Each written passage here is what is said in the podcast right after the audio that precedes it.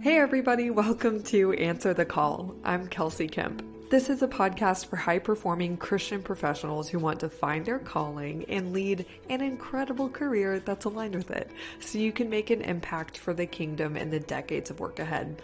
Okay, so this week's episode is honestly so fun.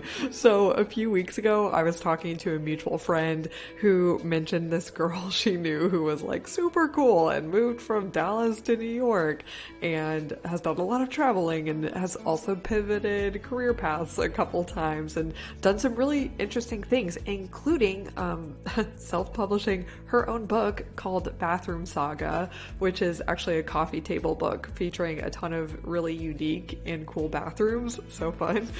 And so, anyway, when my friend mentioned this, I was like, Hi, what's her name? Two, can I meet her?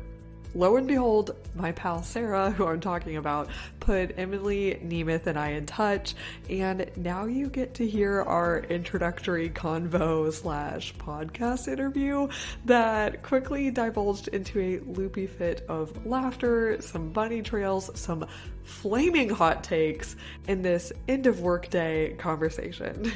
and while I think that you'll have a pretty good laugh with us, I think that you'll also just be downright inspired by Emily's career adventures, pivoting from retail to social media marketing to ministry to self publishing to project management and also event management and now a really crazy cool new passion project that she's working on uh, in New York. All right, so enjoy this casual, fun, off the walls conversation with Emily Nemeth. Here we go. Recording in progress. Emily, welcome. Thanks. Thanks for having me. Of course. Okay. Um, I really want to get like the brief intro into where you're based and what you're doing now, but more so, I'm very eager to dive into your career story the gist of what I get is that it's very interesting and cool. So, anyway, I will pause though. Tell us who you are and what you do. Yeah, well, my name is Emily Nemeth, and I am author and creator of a coffee table book called Bathroom Saga. Um, and then currently, I am just a young professional. I'm living in New York City, and I work for a marketing agency based on the East Coast. I love that. I should start saying that. Like, I'm just just a young professional, you know. especially with that body language and my Jimmy Neutron mom's hair right now. Anyone watching the video podcast is like, oh, Kelsey, cut it. I tried. My hairdresser is booked out for five weeks, and I'm like, you're gonna make me go to a supercuts anyway. So I did that actually once, no joke, two years ago. It was the most whack thing I have ever don't ever do it. Anyway. Well, so, I was gonna say that's crazy that you say that because I went to Great Clips like last year, like oh, three yeah. times, and I loved it. All right. It, yeah, it was crazy. My yeah. hair girl, I couldn't get into her as well. And I got desperate and I went. And then I came home and I showed my sister in law and I was like, I actually am obsessed with that. I think I'm going to go back to this guy, Kevin, every single time. She's like, okay. Oh my. What on earth? Yeah. Okay. Well, you never know. You never know. to not be too cynical and don't give up. Wow. Thanks. So, um, all right, cool. Uh, let's get into the gist of college until now? Like, give us some juicy details. I know that you've taken some twists and turns from retail to social media marketing, other types of marketing, project management, self publishing a book, getting that into major retail outlets. What the heck? Okay, but anyway, yeah, you take it off. Yeah, I mean, I feel like there's so much to unpack. Um, I'm going to try to give you, you know, the shortest versions of all oh, of them, no but it's really been a ride. Um, like you said, I started out in retail in college. I started working at Nordstrom, um, and I just loved it. Honestly, it was a commission based environment. So it was sales, sales, sales. And I found out I was really good at sales. Heck yes. Um, I love it when people own that. So many people just go around and they're like, oh, I'm not I'm not a salesperson, as if that's like some kind of moral uh, faux pas. Like, right. what? No, I'm sorry to you because sales is like the fundamental skill to life. Anyway, wow. See, I told it you before we started recording, I have hot takes. Okay, go on. but sales, I mean, essentially, if you break down sales, sales is really just getting someone to trust you and like you and that is a skill that you need to really have essentially for life and so once you kind of lock that in i feel like success like you're never going to be capped right um, but I learned a lot of my skills and techniques through Nordstrom for sale, you know, for sales. And then I really implemented a lot of those things in my life, which kind of has just overall taken me on a crazy journey. Um, after Nordstrom, I moved to New York. And even in New York, I worked uh, for Nordstrom as well. I worked in Jersey. I'm trying to like remember my whole resume in my hand. um, I'm trying to really channel back my early 20s. Um, but no, I worked in Nordstrom in Jersey and then I was living in the city and I commuted back and forth, which was like horrible. Um, but definitely worth it. You know, just would recommend life. great clips, would not recommend long commute. Gotcha. Yes, yes, yes. Highly would not re- recommend long commute. Um, but yeah, after that, I transitioned from Nordstrom. I went into Free People. So by this point, I was in management. I was running my own department in Nordstrom. I was 21, 22. 21, 22. And then I became an assistant store manager of a Free People store, which is just like a boutique woman's boutique clothing store. I worked at Anthropologie, so we were okay. in the same you know, branch you know. of companies. yes. Um, but then I was assistant store manager of one of their locations on the Upper East Side. And that was fun because I I mean, I already had like pretty in-depth management experience, but almost like breaking it down on a smaller scale, you have more responsibilities. So your skill sets are just stretched even further. Um, and then also too, I'd already managed like a large team, but then managing like a smaller team, the dynamics are just different, right? So with every kind of like role or career job I've had, um, I've learned, you know, a ton. But after that, I decided to transition back to Dallas um, just because I knew I wanted to finish school. I knew I wanted to, you know, not be in retail forever. I just, I got a glimpse of what my life could be. And I was like, oh, I don't want to be retail forever. So I you know, at the time thought success meant like a nine to five. So I came back to Dallas and I started pursuing that, I started pursuing school. And then I started just applying to internships. And that's when I interned for uh, the DEC, Dallas Entrepreneur Center, which was at the time one of the first, if not the first, I can't remember, startup co working space in Dallas. What? So yeah, oh they're based gosh. out of the West End. Um, I haven't really kept up with them, so I'm not really sure if they're still around. I they were pretty successful um, back in like 2016, 15. So I'm sure they're still around. But yeah, I started doing social media marketing for um, their Addison location called the Addison Tree House. And so I had an amazing leader there. She was my boss and she just kind of taught me everything she knew. And it was on such a small scale, but it really allowed me to kind of like see the networking process as a whole um, because that was really was made them different because they specialized or not i don't want to say specialized but they like that was like their thing. Like, if you come and co work with us, we're going to introduce you to all these other people that you may want to network with and you may want to like grow your business with. And so I loved that. And I think something about that just like struck a chord in me. And I was like, oh, I love networking. I love sales. I love networking. like, I know? wish more people were like you because oh my gosh, I can oh actually, you know what I'm gonna do? I am going to make a poll on Spotify because you could do that. How many people actually like versus don't like sales and then networking if I could do two because those are two words that I mean when I speak to people in a career coaching context do you know how much we have to unpack those trigger words and I'm like what do you mean they're like the secret to life. It's just Truly. like you said, connecting with people, building trust, and then creating a genuine win win, everybody feels awesome situation. How could you not want to master that for the rest of your life? But yeah, anyway. no, truly. I love this. Yeah. Um, so I stayed. I'm just gonna keep you. Just tell me. You just oh, cut no. me off whenever I jump in. Okay. Probably won't. So. Okay.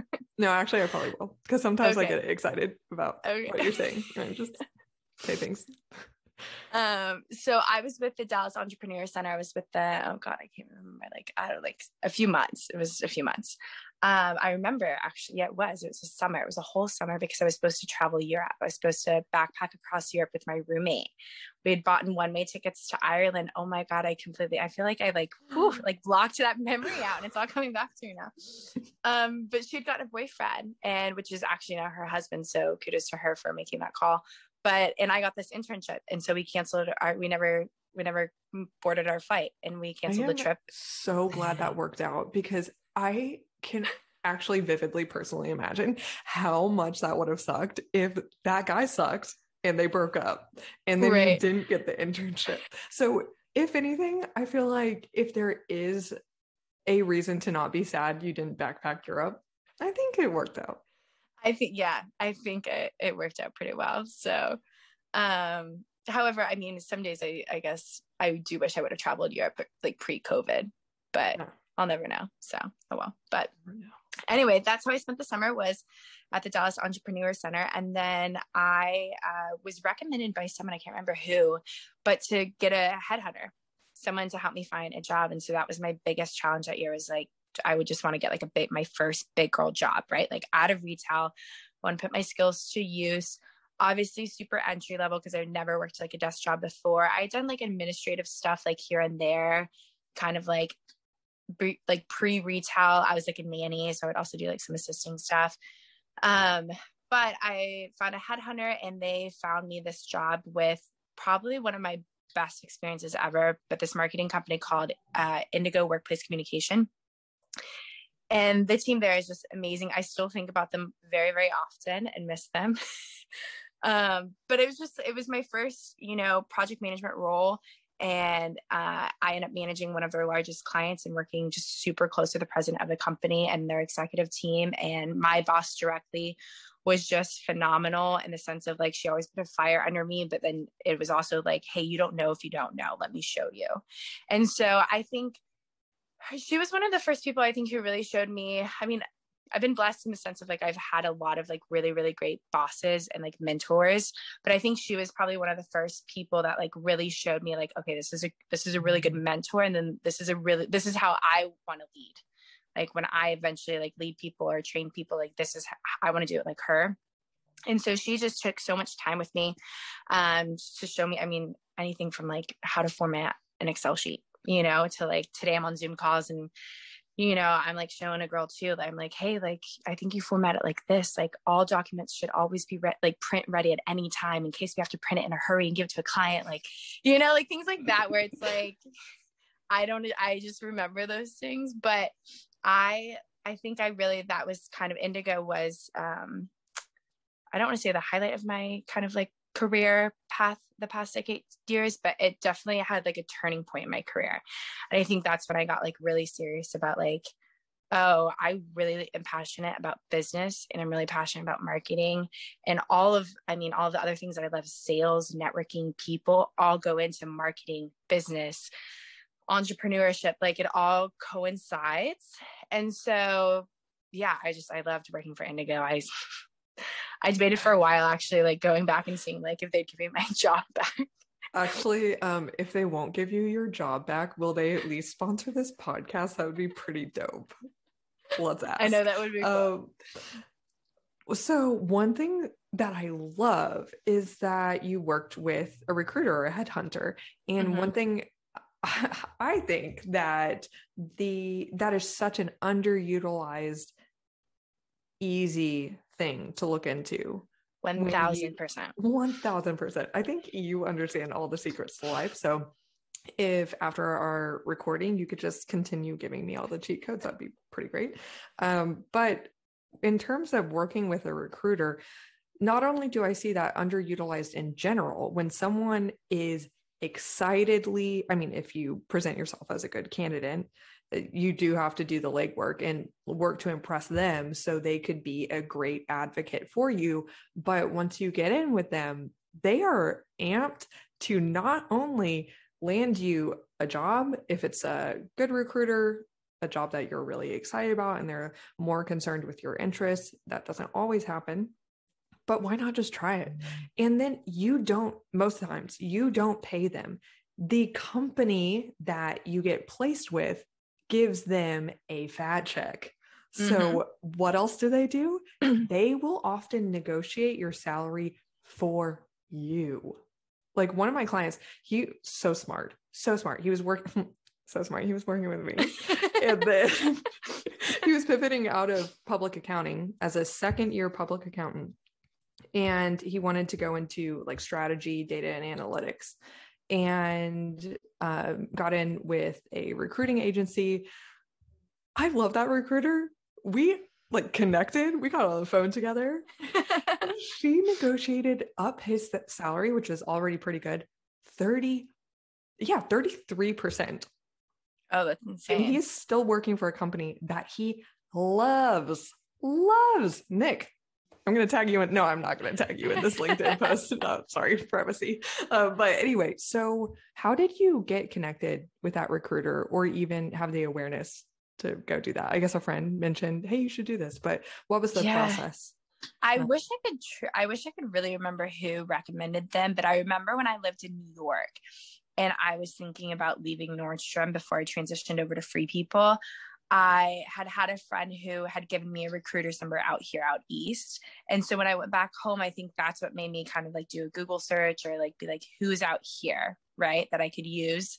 Um, so I can't remember like who sent me whose info and how I really found it, but I do agree with you. I think it is an extremely underutilized tool. Um, and I think that's one thing too, like even like I love that we're having this conversation about like careers and like my career path because as I'm getting older too, I'm I'm looking at like younger generations behind me and it's like I'm like, you don't have to go on LinkedIn and apply to 100 jobs. Literally send one email to a recruiter, you know, and let them send yeah. 500 emails, you know, like it's like work smarter, not harder. And it's, I feel like I don't know who told us that we had to work so hard for everything when it's like you really don't. Like you just need to educate yourself in things, you know? And so it's like almost like focus on the education, like your edu I don't know, and that I don't mean like go to school because I'm actually not like even like an advocate for school, but like Oh my gosh, are we the same person?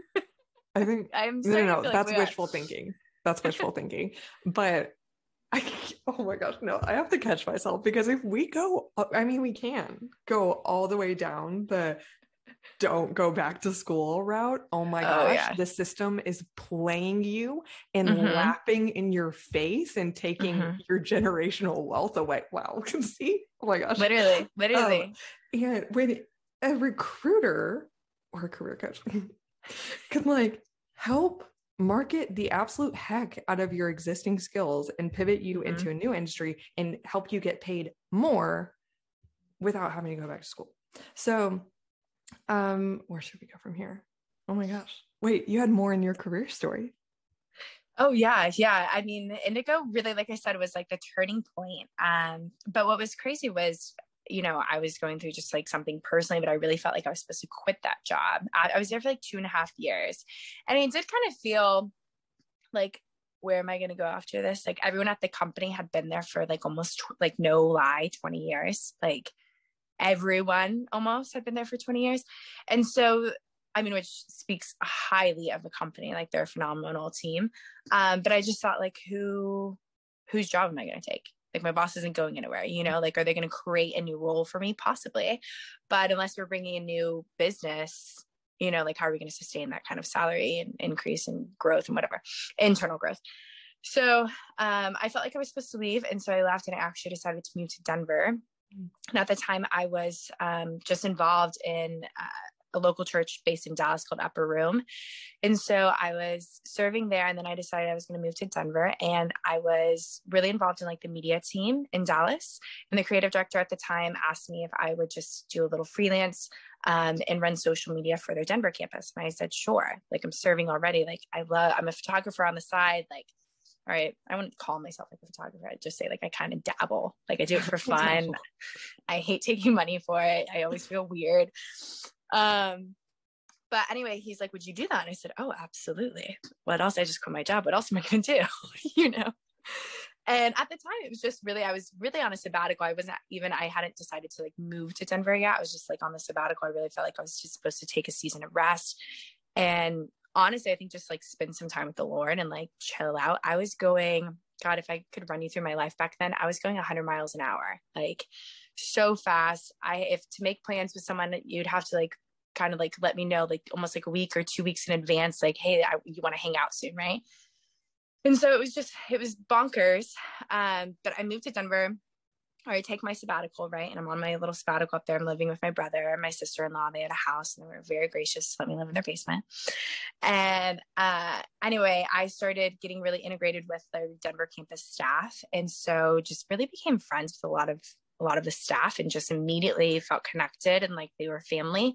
And um, the interim pastor at the time, she had come from a background of like social services and corporate life. And she used to do large events. And so me and her were like really similar, kind of like both coming from corporate. You know, now we're both kind of like helping with this church, not really in corporate anymore. So like kind of like the same but she ended up taking a, a new opportunity within the organization to run their global um, kind of like entity. And she asked me would i be interested in in being on that team on her team? And i was like i really di- didn't want to i'm not gonna lie i didn't want to. Um, but i didn't want to look back on my life and think what if i had? What would my life look like? And so i knew like if i kind of like i was hesitant too to also like pause my professional career because not that working for Upper Room wasn't like a professional job, but it, it wasn't on my professional career path that I had mapped out in my head. Right. And so I did have like a really big fear that it was going to put me behind professionally. Like, oh my God, you know, even just like software systems and the processes and this and the thing, you know, the things I could be learning, you know. But I said, you know, let's just do it. Let's do it for a year. So anyway, long story short, I accept this role. I become global event coordinator for Upper Room. So I'm running all of like their large scale events. So it was events anywhere from 500 to 4,000.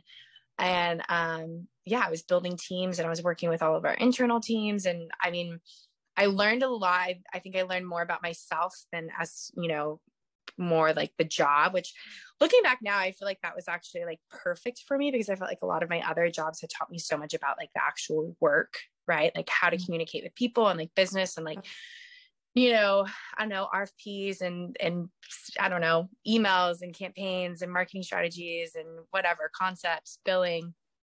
I learned all that stuff.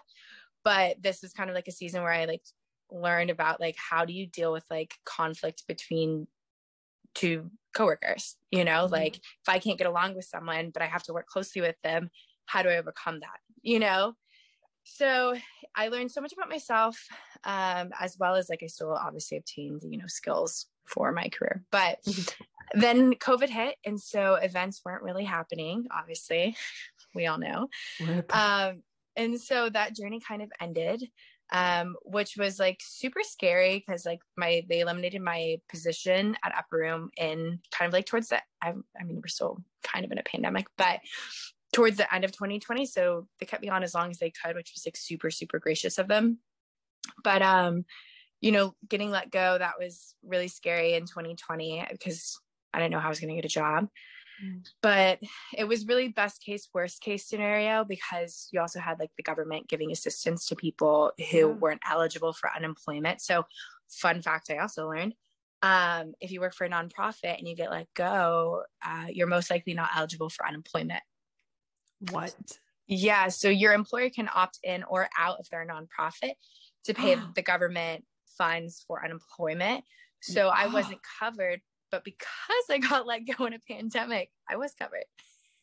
Hey. Yeah. So it was yeah, I was sorry. I was just like daydreaming because I was like, I pay unemployment tax for my like part-time employees. Anyway.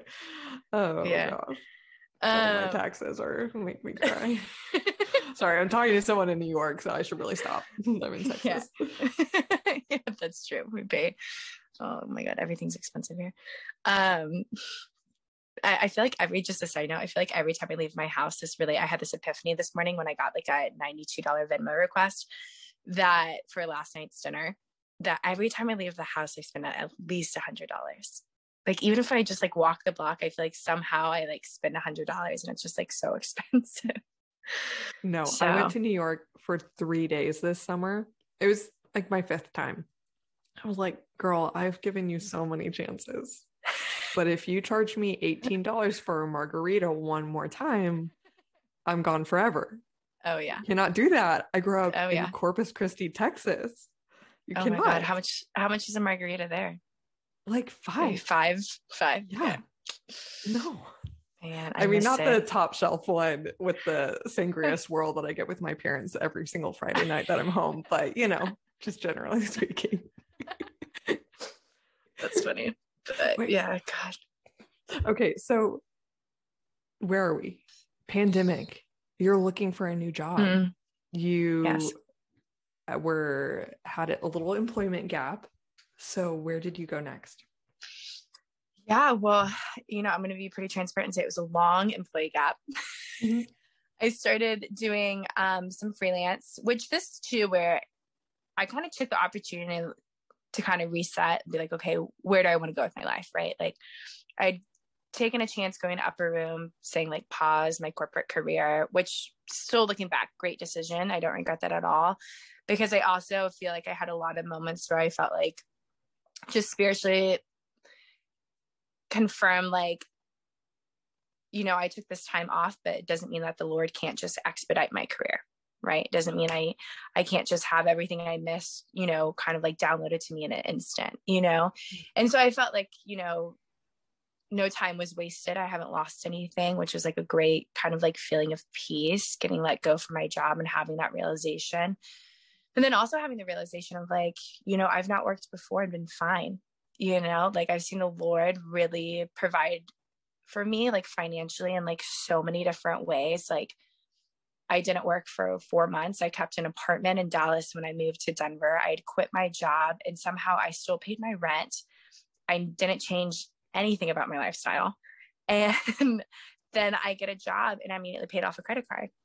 Like, I, honestly, two credit cards. And I went to Tokyo and Thailand for like a month. So it's just like insane. I know it's insane. Like when I tell people like the favor on my life is so insane.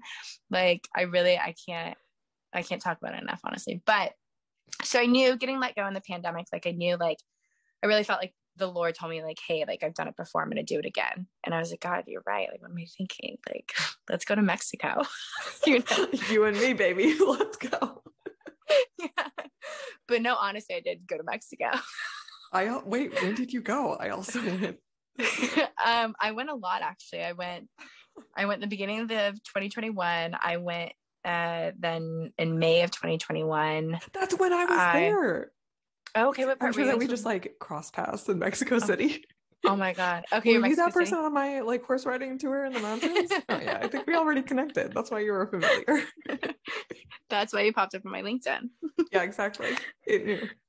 Um, that's so funny. But yeah, I end up just traveling a lot because I really just these opportunities like came to me. It's not like I really like went out and was like, let's go to Mexico. Like I mean, yes, but like also no. You know, I just kept getting asked to go on all these trips. And so I really kind of took it as another season of rest. But at the same time, you know, obviously, you know, talking to myself of like, okay, how do I want to pivot my career? What do I want to do? I think it's now or never move back to New York. Like I was, there was always something missing without like me being back in New York, like almost like I know I want it so bad. And because I don't have it, I always feel like I have nothing. I don't know if that makes sense, but mm. that's how it would is kind of like how it would feel. Um, and so I was like, I think I definitely have to move back to New York. And so I really just started like envisioning like, okay, what do I want my life to look like? Where, what do I want my career to look like? Right. And then I think one of the most important things I've learned like throughout my entire career is that like if I want to get somewhere, like who do I need to surround myself with to get there? Mm. So whether that be, you know, a professional mentor, um, someone who's smarter in a job that I want, um, people who know the right people, like just in all different aspects. And so I really started um, spending, I want to say a lot of time, but just kind of watching my brother's mother in law owns a really, really um, successful production company in Dallas. And so I told her I, I want to just I want to learn a lot from you. You know, I would like to see how you guys operate and how you work, and just I wanted to go more into production and kind of see that side because you know I had been in marketing and I was like a project manager. And so I was like watching all of the wheels turn, right? And managing them and really like I was telling a coworker today, I was like, Do you ever feel like we do everyone's jobs? like we actually. are a little bit of everyone. And she was like, No, actually. And I was like, No, seriously, like we no, just actually, we're doing all of no, it. No, seriously, dude. For real. oh my gosh. I just was, was thinking like the stupidest meme on the planet. On the planet. I don't know why I just thought of this, but oh my gosh, this is gonna be a hard fail. But my pastor's wife's name is Deborah. And I like shot out this meme to my whole church community uh, that said, Why? why do Deborahs go as Deb and not Bra? like, such a missed opportunity. Come on. Definitely, definitely. That's funny. Mm. I like that. Memes are, you know, the cultural crutch to get us through the pandemic. Oh my god, me and my boss, that's all we did every day. Mm-hmm. You know, we were honest, we were making margaritas and we were sending each other memes, answering emails. yeah, accurate. Yeah. So, how did you? When did you decide? Wait, no, no, no. Were you just like good lord. Somebody help her. Well, uh, this is both of our last meetings for the day. Can i just make an excuse really fast? So uh, when did you decide i'm going to start applying for jobs and what did that look like? How did you end up landing the next position? Yeah so it took me a while honestly honest to god. And i did do a, actually a lot of like cold like just applying to uh, like on linkedin which mm. i actually would suggest it being the best route versus like taking time and like really like filling out these job applications, like just the easy apply on LinkedIn. Um, because you can just you pretty much like cast your whole net out there and then see what sticks, right? And so you save time and energy and you know mental stability. So that's I started. Oh my god, let me think. I started applying. I moved back to New York in June, end of June. So by May, beginning of May, I was applying. Um, and then, which I also, it's funny because I needed to get a real job and I love my job I have now. I'm the company's phenomenal. I love it. Um, but I also decided I, I want to start my own thing. So I don't even know if I've told you this, like when we were like email chatting, but I um, want to actually open. yeah, I know.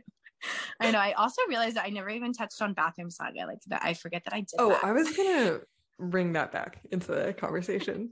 Don't worry. Okay, we don't have to because it's. I wouldn't even really consider it part of like my professional career. It was just like um, it was a fun thing that like turned actually really successful, which was like cool. But um, Lord, let that be me.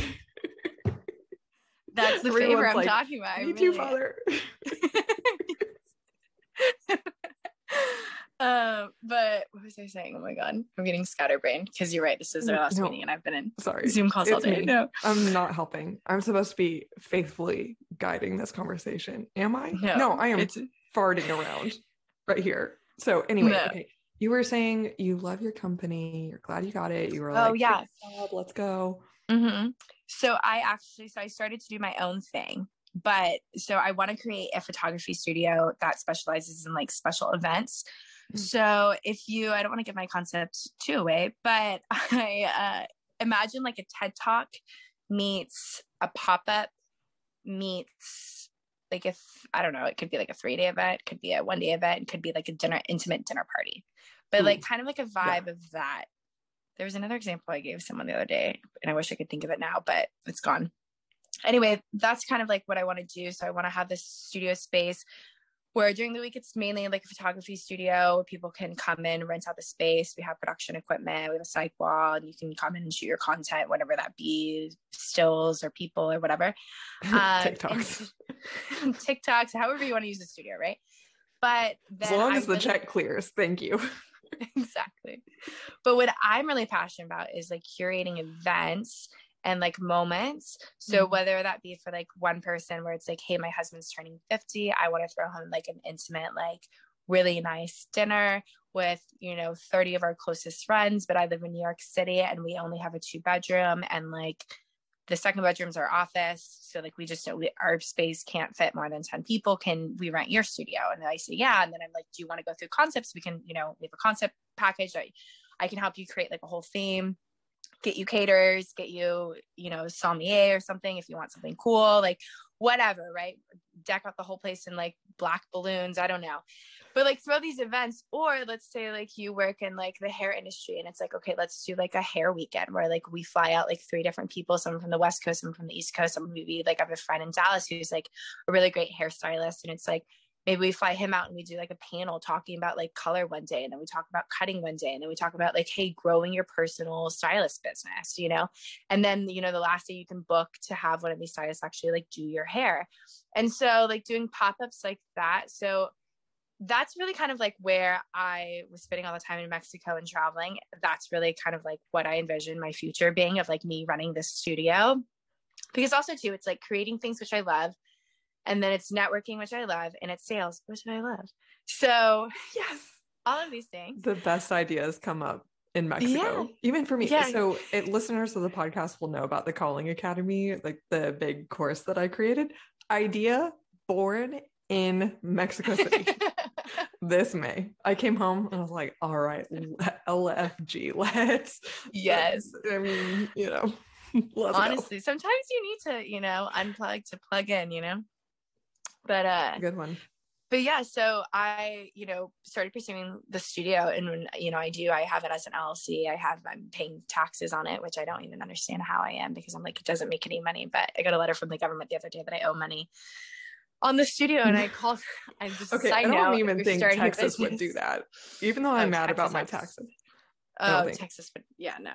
No. It's a complete New York thing um, and I've filed this paperwork to make a change of like however I set up my business, I owe them money, and it's like no, I filed this change paper like five times. I've walked to FedEx to print it out the paper because you know New York City I don't have a printer, and then I walk to the post office and mail it, and I've done like three four times, so it's like a headache. But all it to say, um, I started getting into some red tape just as far as like funding um, for the studio and realizing that like I can't like I did a whole bunch of research on like what loan I should get and all this stuff. And like, should I get a loan or should I just get like silent investors or like, should I just work really hard and like save some money for the next year and like fund it myself? All these things, right? But uh, mainly I couldn't get approved for a loan because I didn't have a full time job. Mm. So that kind of plunged me back over onto the LinkedIn game where it's like, okay, I need to start applying and I need to get like a big role job and I need to like start like pretty much just like putting my head down and hustling. Um, you know, keep my eye on the prize of like, I'm not going to work at corporate nine to five for the rest of my life, but maybe for the next like year or two, maybe three years, um, just to kind of keep that income, keep my lifestyle and build the studio. Studio isn't going to be a, you know, overnight sensation by any means. Although I do have that favor. favor I was about to say. I love how kidding. you're just like, but it's just my pocket.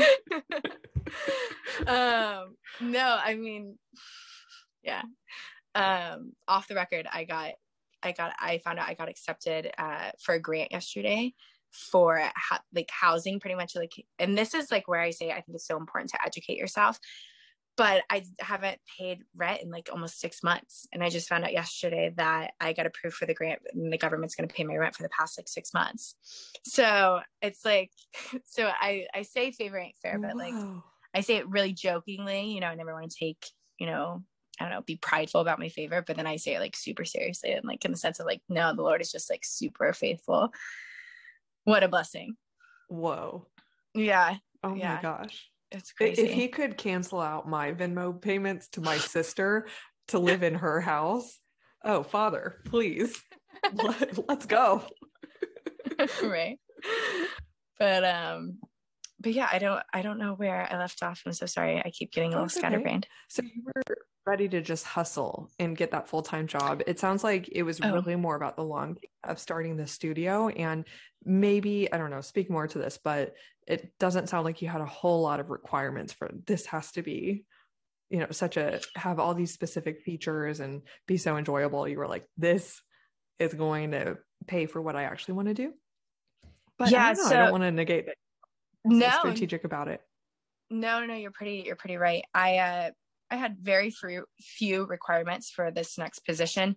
Um, and even then, I kind of went out on a branch. And usually, if I don't want a job, I usually feel like in my spirit, like, oh, I should, this is probably what I should do, you know, because I'm not like crazy excited about it. Not to say that I wasn't excited with this job, but actually going back a step i when i started applying for jobs and getting serious and i made the move to new york without a job. And i moved in with one of my best friends. He was so kind to let me stay with him. I stayed with him for like two three weeks until i found my own apartment. And i was just applying every single day. And and if i'm being really honest i would spiral probably every four days. And it's just like what the f am i going to do if i don't get a job? I just spent $2500 to ship all of my things out here. What am i going to do right? And so just all like the hoops i kind of like jumped through but i applied i looked the other day because there's a, a way on linkedin that you can see how many jobs you applied to. Mm-hmm. i applied to over 500 like 80 something jobs. What was crazy i started and you know the power of prayer we really underestimate it. I do every single day of my life and I really just started praying, like, Lord, I can't do this. Like, I've applied to so many jobs. I don't know what to do. And I was getting these free, every time I would like pray that, I would like freak out and spiral. I would get like an opportunity literally like the next day, if not the same day. I would get this like email sliding into my DMs, something like, Hey, like, are you available? We're going to be out in New York. I need, you know, a second shooter, someone to run social. Can you come to the studio? Can you, I'll pay you a day rate. And I'm like, oh, yeah, that's great. Okay. You know, like things like that. Or like I got the opportunity, I like emailed someone just out of the blue. I'd seen come across someone's email on LinkedIn who runs production for Governor's Ball, which is like a huge East Coast music yes. festival. Oh, okay, you know it. My gosh, I want to go. Slash not really I, because I said I was done with New York, but I like the idea. Okay, well maybe in June, come back for Gov Ball. okay. Um, but I just like split. I just sent her an email. I said, I'm going to shoot my shot. And she responded. She goes, Yeah, I actually need one more person. Are you interested in working the festival? I said, Absolutely. And she goes, Okay, great. I'm running the corporate cabanas. And I thought, Great, we're going to network like corporate, you know, cabanas, all the wealthy people. And so um, I just, I would, I would kind of get like these little, like, I don't know, pops of like encouragement of like, Hey, like something's coming. And so I just kind of like, I don't want to say stopped caring because I was always caring, but like I was just kind of like released it to the Lord and I was like, you know, I'm going to get a job whenever you want me to get a job. Right. So what's crazy about the job that I have now is that they're the only people I never applied for. I never even applied.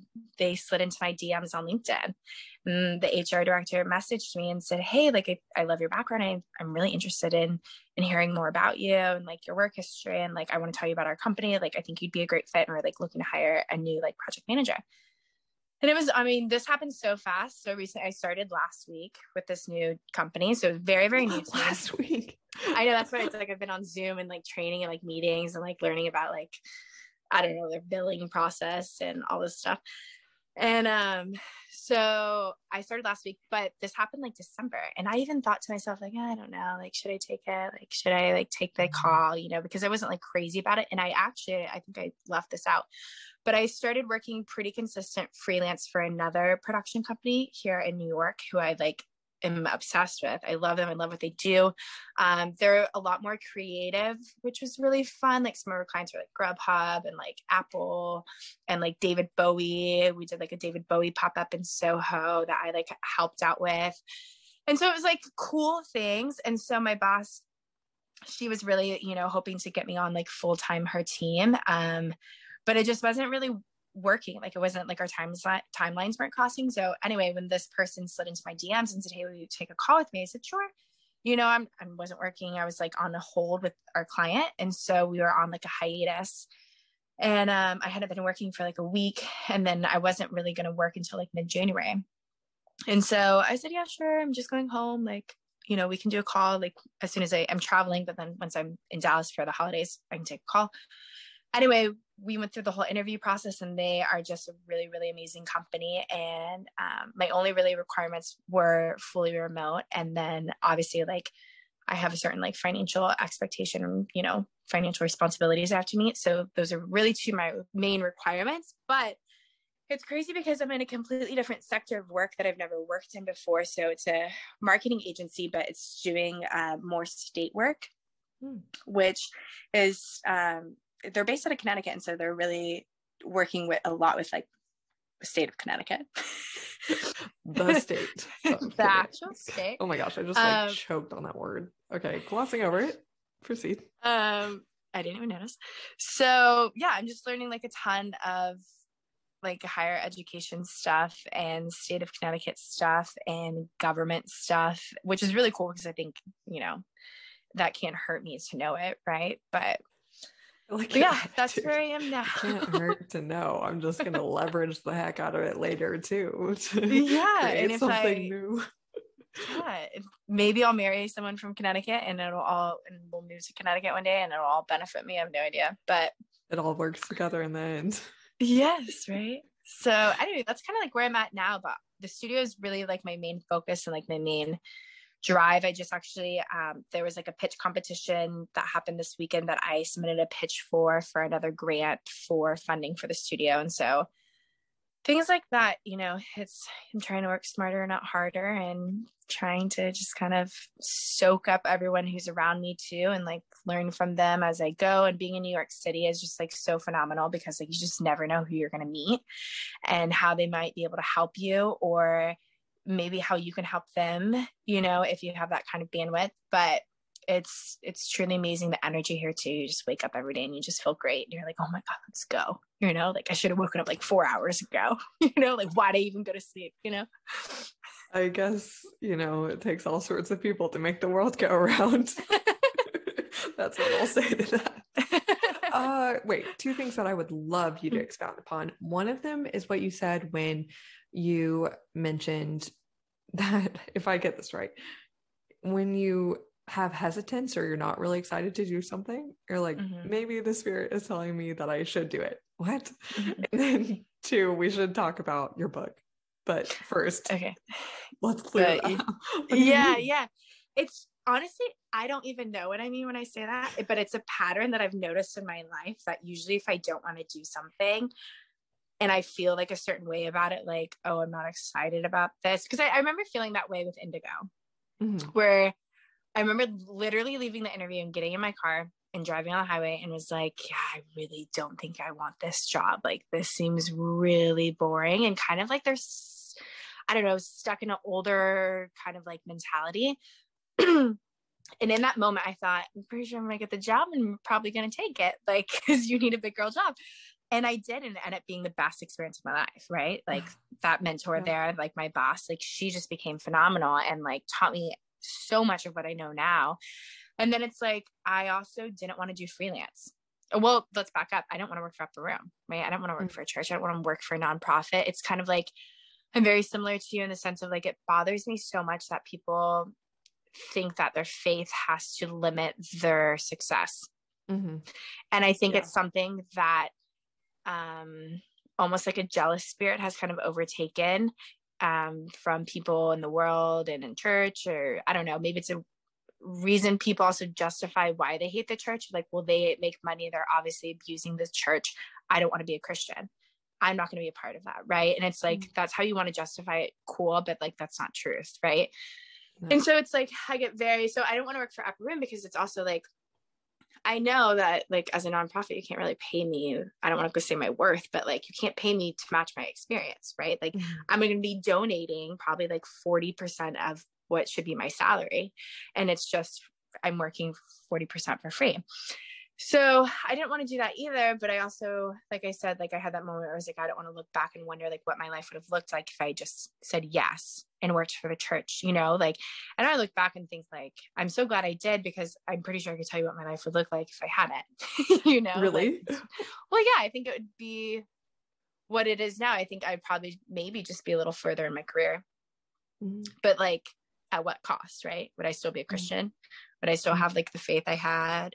You know, like there's so many other yeah. things I probably would have lost. I wouldn't have met a lot of the people that I met living in Denver. Like my boss was a huge influence on my life, still is a really mm-hmm. close friend of mine.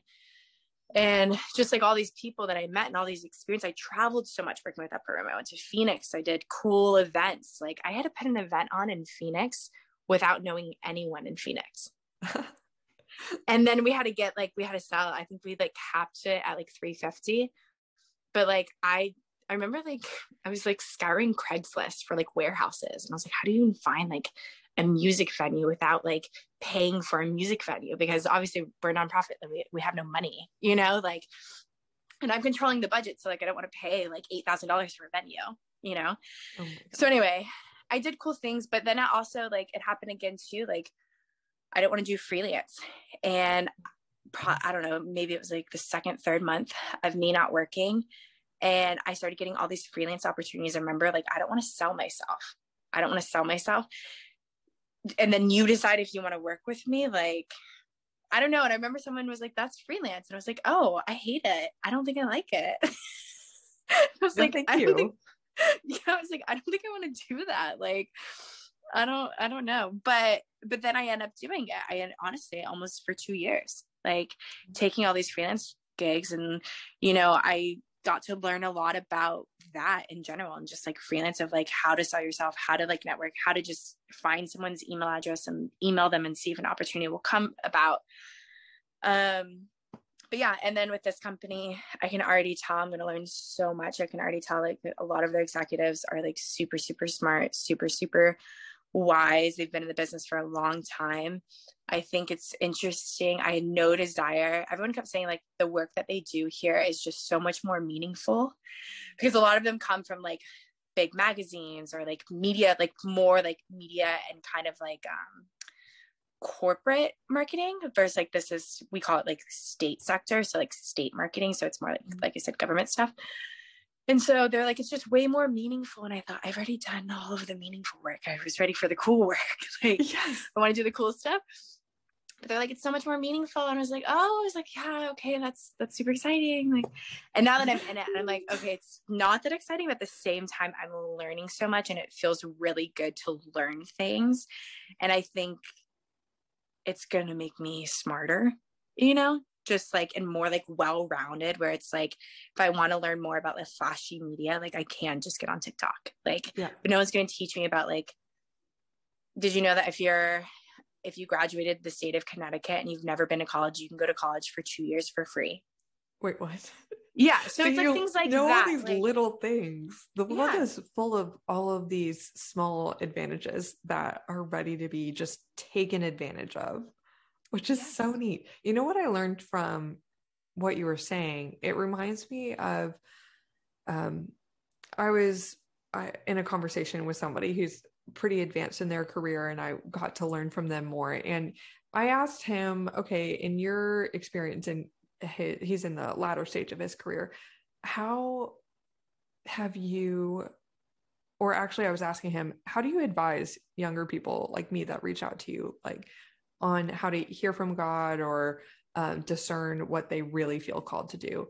And he said, Well, I don't just look for a standard answer because I was, that's kind of what I was asking him for mm-hmm. and had been my mentality in the past. He said, I ask people, How has God spoken to you or intervened in your life in the past? And so just notice, well, what have I noticed uh, how have I noticed God intervening in my life or speaking to me in the past? And it's likely different than others. Like uh, that's oh, ever since he told me that a, a, few months ago, especially with all the podcast interviews I've done, as I'm getting the privilege of hearing your career story and others, God's hand is so clearly on everyone's career, especially those who listen and obey. Mm-hmm. But what that looks like is hardly ever a template. he definitely will speak to one person through flinging doors wide open. He'll speak to another person by giving them such a conviction and such a passion, despite an absolute ton of doors sh- shutting in their face, but they know in their heart of hearts, I'm supposed to throw all my weight into it and keep on going. And others know, oh, no, no, no. Like, I need to back off. I need to do something else for other people, he almost exclusively speaks through others coming into their life and through synchronicities. Um, others, it's just like contemplative prayer and reading the word. The word should always be a part of it. But yeah, those are just some examples of how amazing it is that there's so much to learn when about where you're headed when you ask, what, how has God spoken to me in the past? Yeah. Yeah. Should we talk about your book? Oh yes, yeah, we yeah we definitely can. I think we should. Um, so, um, how yeah. did you decide you wanted to create the Bathroom Saga? And wait, that's the title, correct? Yeah, just Bathroom Saga. Yeah, Bathroom Saga. And how did you figure out self-publishing and getting it in Barnes and Noble, Target, Walmart online, the works? Yeah, yeah. Um, well, you know, it's so funny, and I don't mean to downplay it ever, but it's just so silly how it happened. Where I and I I talk about it a little bit in the book, like in the intro, and I like kind of like give like a brief, like kind of like overview of like who's the author and how did Bathroom Saga start.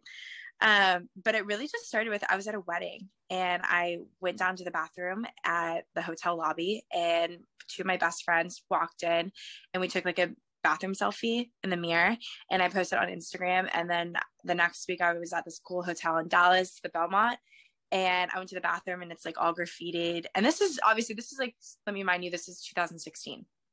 So like maybe 17 or late 16. It's November of 16, I'm pretty sure.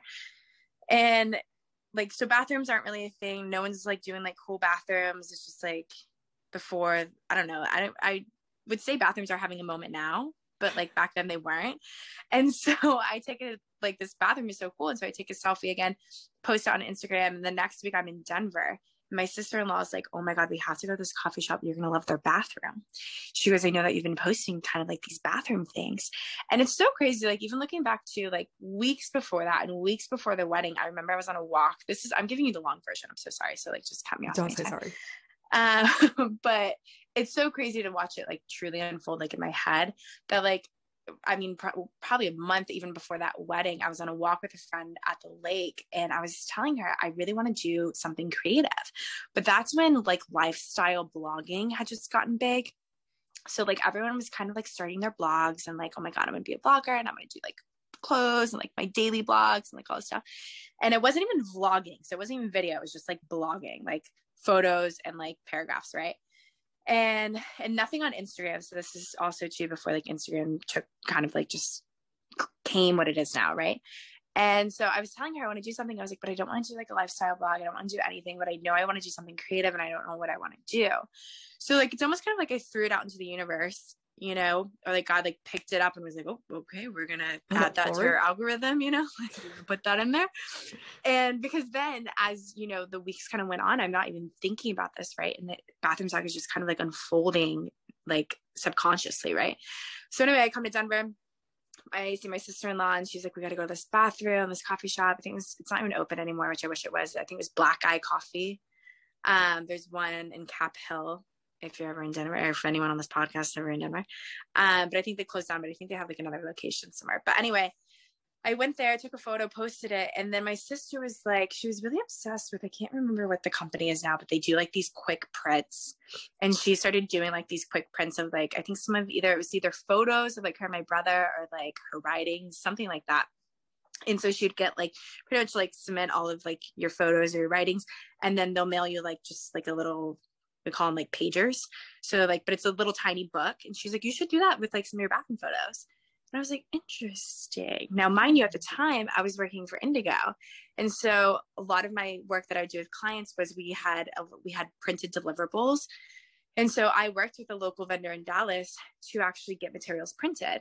And so I learned all about the most random knowledge about paper and bindings and what it costs and what wholesale is and all this stuff. But then, mind you, I had also previously worked at Free People, Nordstrom, and a lot of my friends had stayed within those those companies and became buyers.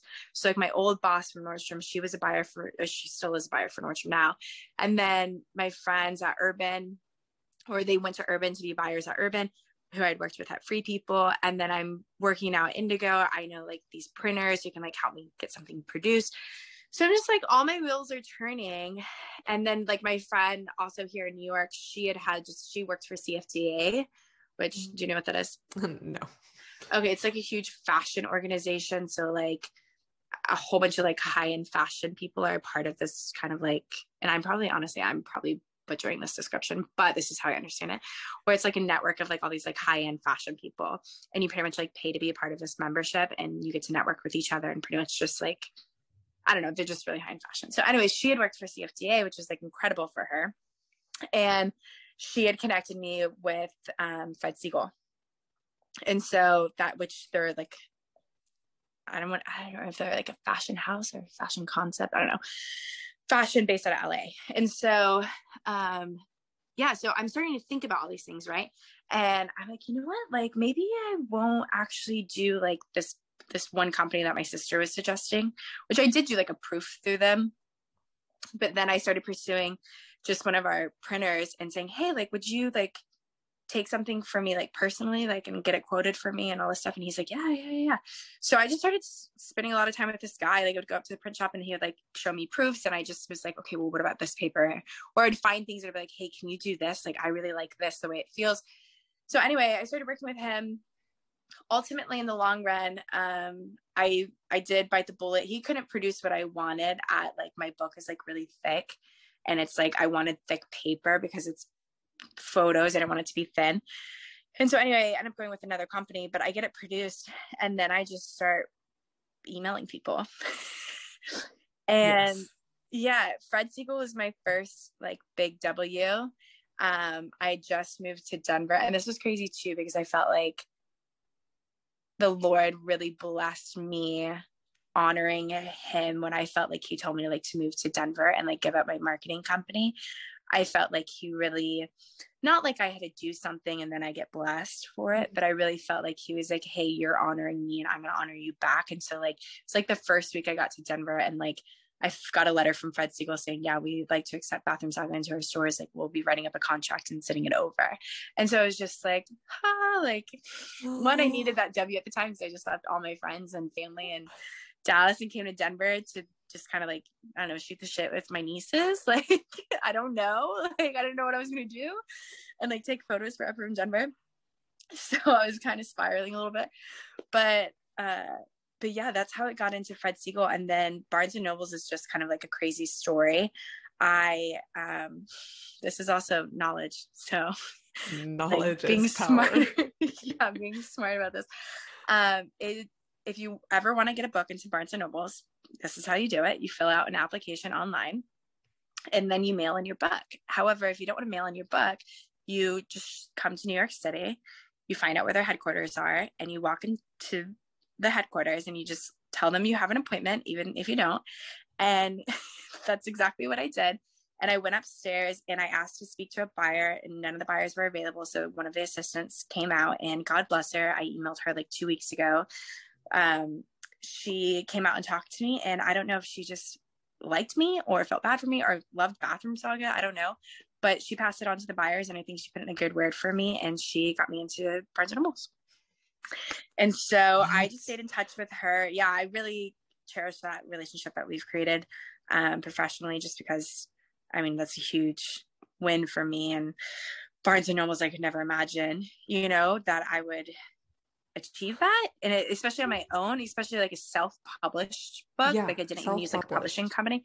Yeah so it's very i mean and that had its challenges in itself in the sense of like bathroom saga i wouldn't say has been like the most profitable just because you don't have anyone out there marketing for you however if you research publishing companies not all of them will actually do the marketing like part for you so you still have to self market they'll only publish you and then it's like well what's the point like, why would I pay? You know, and for a coffee table book, it was like, it's just photos.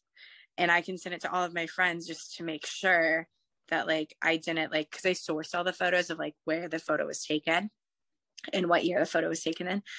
And um, I just had all my friends like proof that, you know, I like sent it, blasted it and was like, send it back, you know, like, um, truly and so yeah so anyway barnes and nobles yeah that's what i did was i walked up there and that's how i got it and then another thing I learned with that was so Barnes and Noble won't work directly with authors. You can't be your own vendor essentially as well.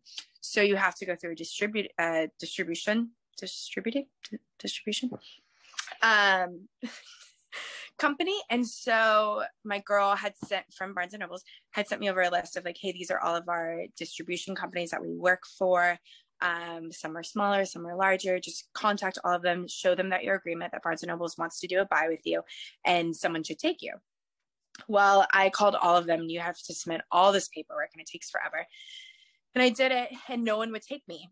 And so I called my girl up, and I, it was so embarrassing because I was like, "Hey, like, no one will take me because it's like who am i right i'm no one and it's just like one book they don't know me from adam i'm not i don't have any kind of publishing house behind me you know, kind of representing me. I'm just like this independent author.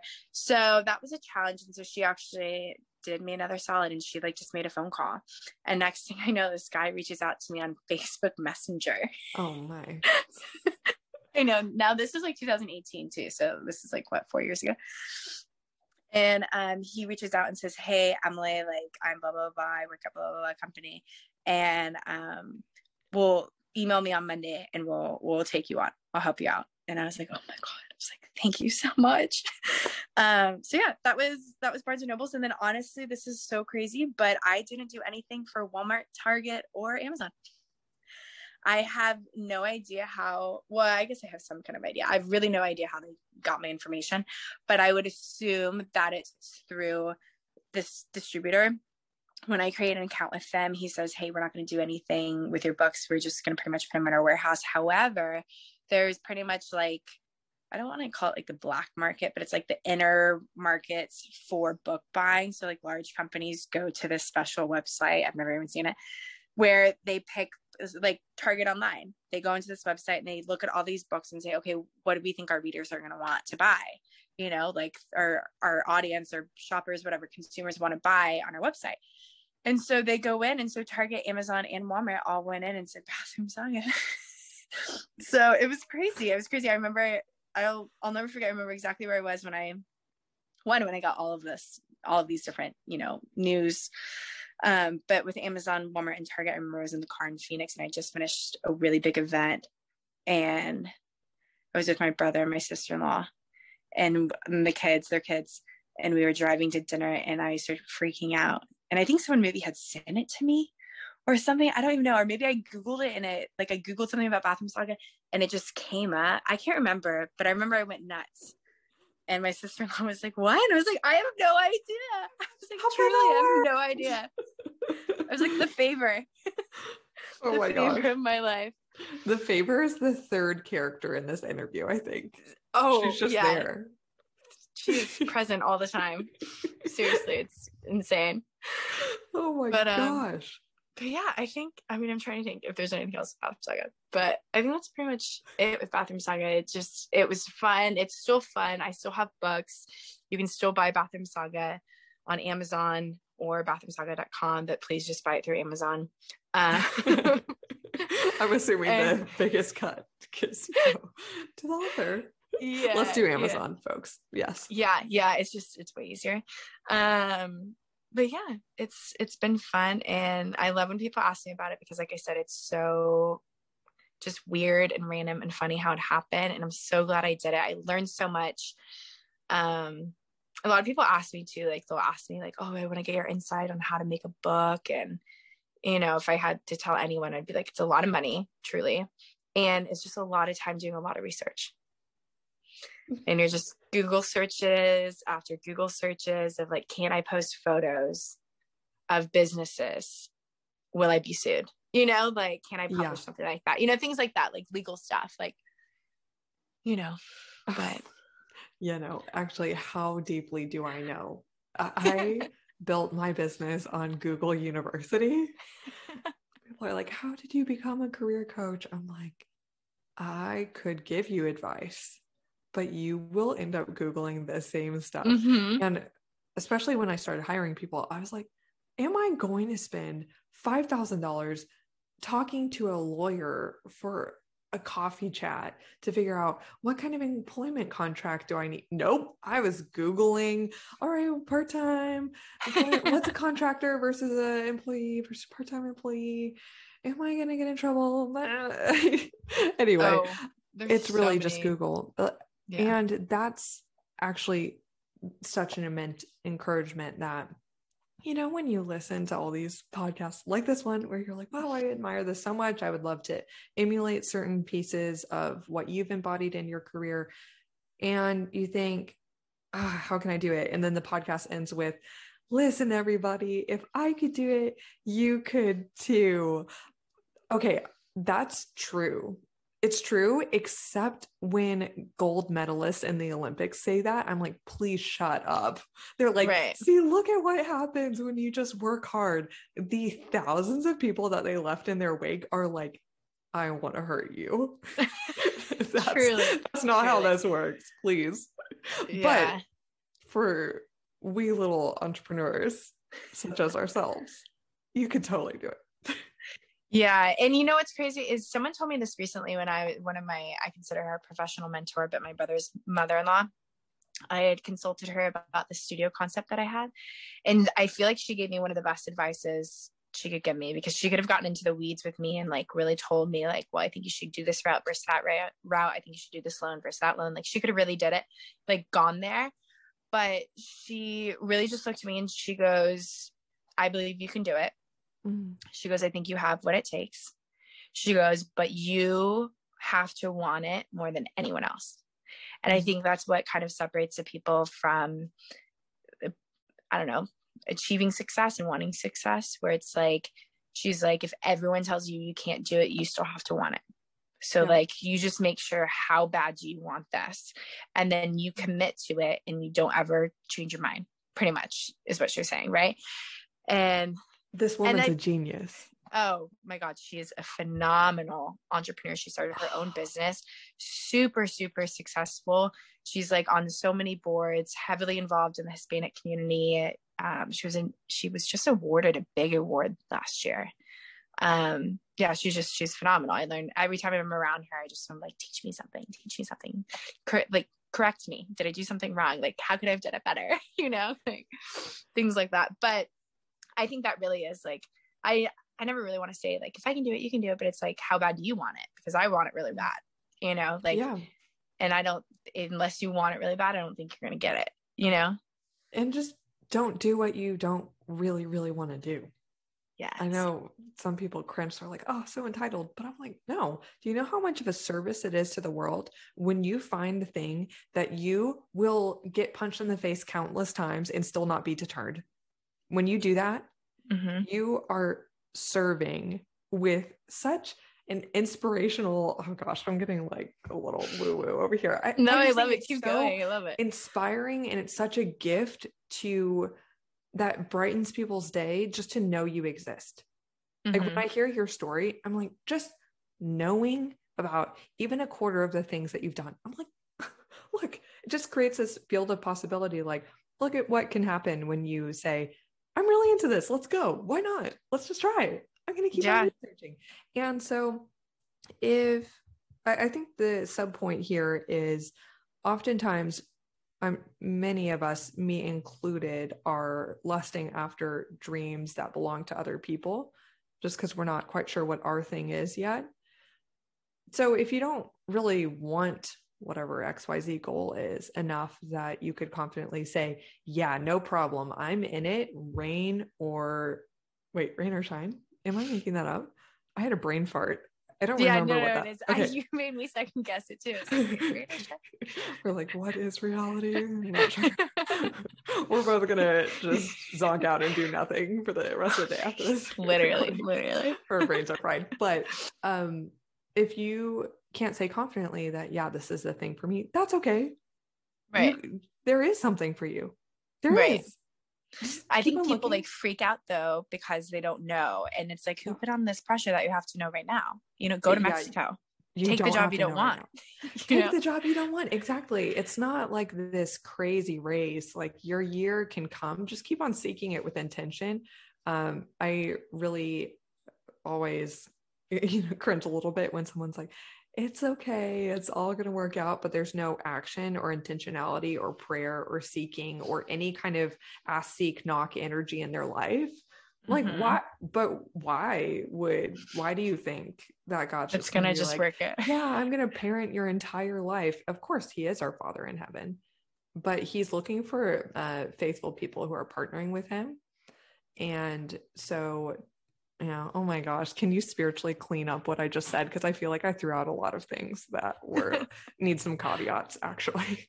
No, but I'm it's get true. some questions I mean, after this podcast. And that, I think that's one thing that honestly, like low key bothers me with Christians is like they have this mentality of like, it's okay, God's gonna work it out. And I'm like, whoa, whoa, whoa. So you're telling me like I'm just gonna lose the 10 pounds I want to lose because God's gonna work it out. Like I don't have to go to the gym. Like almost like you have to, like you reap what you sow, you know, like exactly. I just I I hate that mentality of like, oh it's fine, I'll figure it out, you know, and it's like, well, you should make like some action steps and like really actually try to figure it out. Or like you should really try to work it out with God, you know. don't try to do everything yourself, you know, leave room for the Lord, but don't put it all on the Lord, you know? Yeah, exactly. Example, yeah. you're, you definitely demonstrated the spirit of when you were waiting for the job offer that became what you're doing now and you were sending out 580 application batch on LinkedIn, you had that point of surrender that you described when you said, God is working it out. Like he, something's coming. Yeah. But that was said with the knowing that you were making yourself visible, connected, talking to people, sending out applications. It's surrendered action, not always just sometimes God does call us into surrendered surrender. Right. But make sure you're listening carefully for what the calling is there, because certainly there might be many more seasons that are surrendered pair surrender pair with, with action how about we cut this off all right so do you have any uh, closing statements like anything from what you shared today that you'd like to underscore or reiterate or just encourage the audience in as we sign off Oh God. Um I I feel like I said so much and I probably talked in circles so many different so many different circles. Um I don't know. I think if I could tell you know people listening out there anything I would say like find your like find what you really really want and just go after it as hard as you can and surround yourself with the right people people who are doing it better than you people who are smarter than you. And then also like find the smartest ways to get there you know like just don't think you have to do it one way. Um but at the same time i would i would say surrender really truly to the lord in the sense i mean like you, you brought up surrender and it like ptsd'd me back to like upper room of like this moment i had where i was like surrender everything and i was like okay Oh my gosh. You know what? Every time that I hear that song Oceans, you know it by mm-hmm. uh, okay, so every time it's like lead me out into the waters where my feet Wait, what? Where my feet can uh, like no longer. I do not know. Yeah. You're like no you're on the ledge. You're on the ledge. And I was singing that in college, and I had this like intense worship experience, and it was so beautiful. And I knew in my spirit, wow, something's gonna happen. You know what happened to me at the very the very next morning at 11:03 a.m after my geography class. I got in a near life ending bike accident, broke my, oh my jaw, God. brain was bleeding, was told I needed to drop out of school. And I was like, Father, that was not what I had in mind. Oh my God. it was so crazy. It was so crazy. But you know what happened as a result? I that happened three weeks before finals, and my concussion was so bad that the um, the neurologist was like, if you care about your grades at all or like professional accomplishment, uh, like um, drop all your classes or ask for an extension because of a medical reason, but you might need to take off of school for a year. And I said no and i still continued i took uh i did get a month to a month and a half extension on some of my finals for a little bit more healing but i got the highest grade that I was the highest scorer on two of my finals including a business a law class that is literally in an article titled the 10 hardest classes in A&M's history. The oh average oh was a 40% I got a 98 and I walked in I had to get my grade. It wasn't delivered online. I walked into the professor's office and he's like such a hard stern man and I am saying this like out of absolute reverence for the Lord because I could still absolutely contest that I was still under the effects of a concussion and had severe memory loss, short term and long term. And that that didn't make sense at all. And so the fact that I get to still t- tell this testimony of God loves to show off for oh, people oh, yeah. that are like, it's okay. It's okay, Father. I'm still in the game. Mm-hmm. It's okay show yourself. And it's so that true. professor would tell that story and he oh my gosh, it was so crazy. He was still a little bit of a, a butthole to me later, but he's he had a moment where he was like, Wow, I'm really proud of you. I was like, I am so dazed. I can't believe that happened. All right, I'm gonna go sleep now with my propped up pillows because my brain is still swollen. oh anyway. my gosh. yeah. So wow. Uh yeah, speaking of PTSD of moments where you're like, I surrender.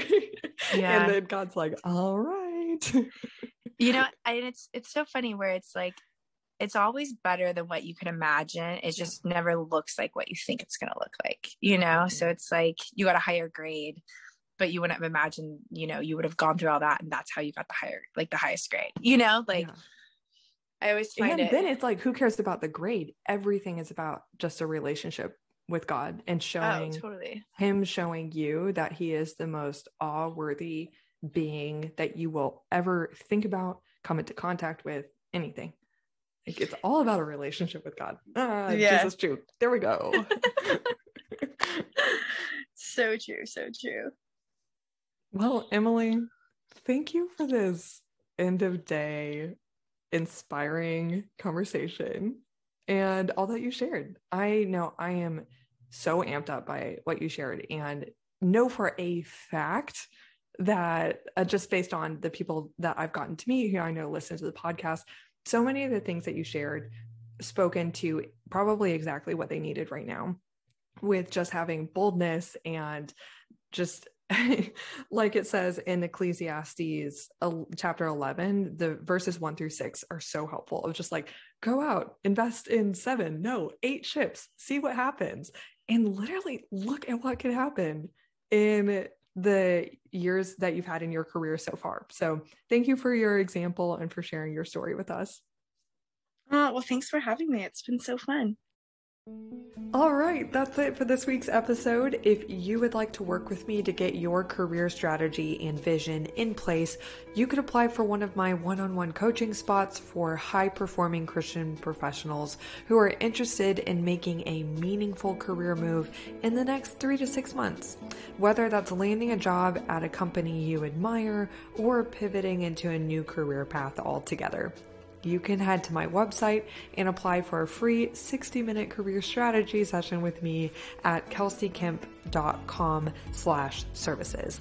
The program is selective and the spots are limited to five new clients each month. That's kelseykemp.com slash services.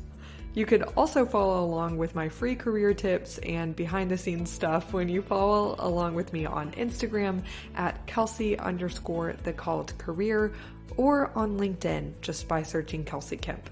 If this episode impacted you, don't forget to tag me. All right, I will see you next week on Answer the Call.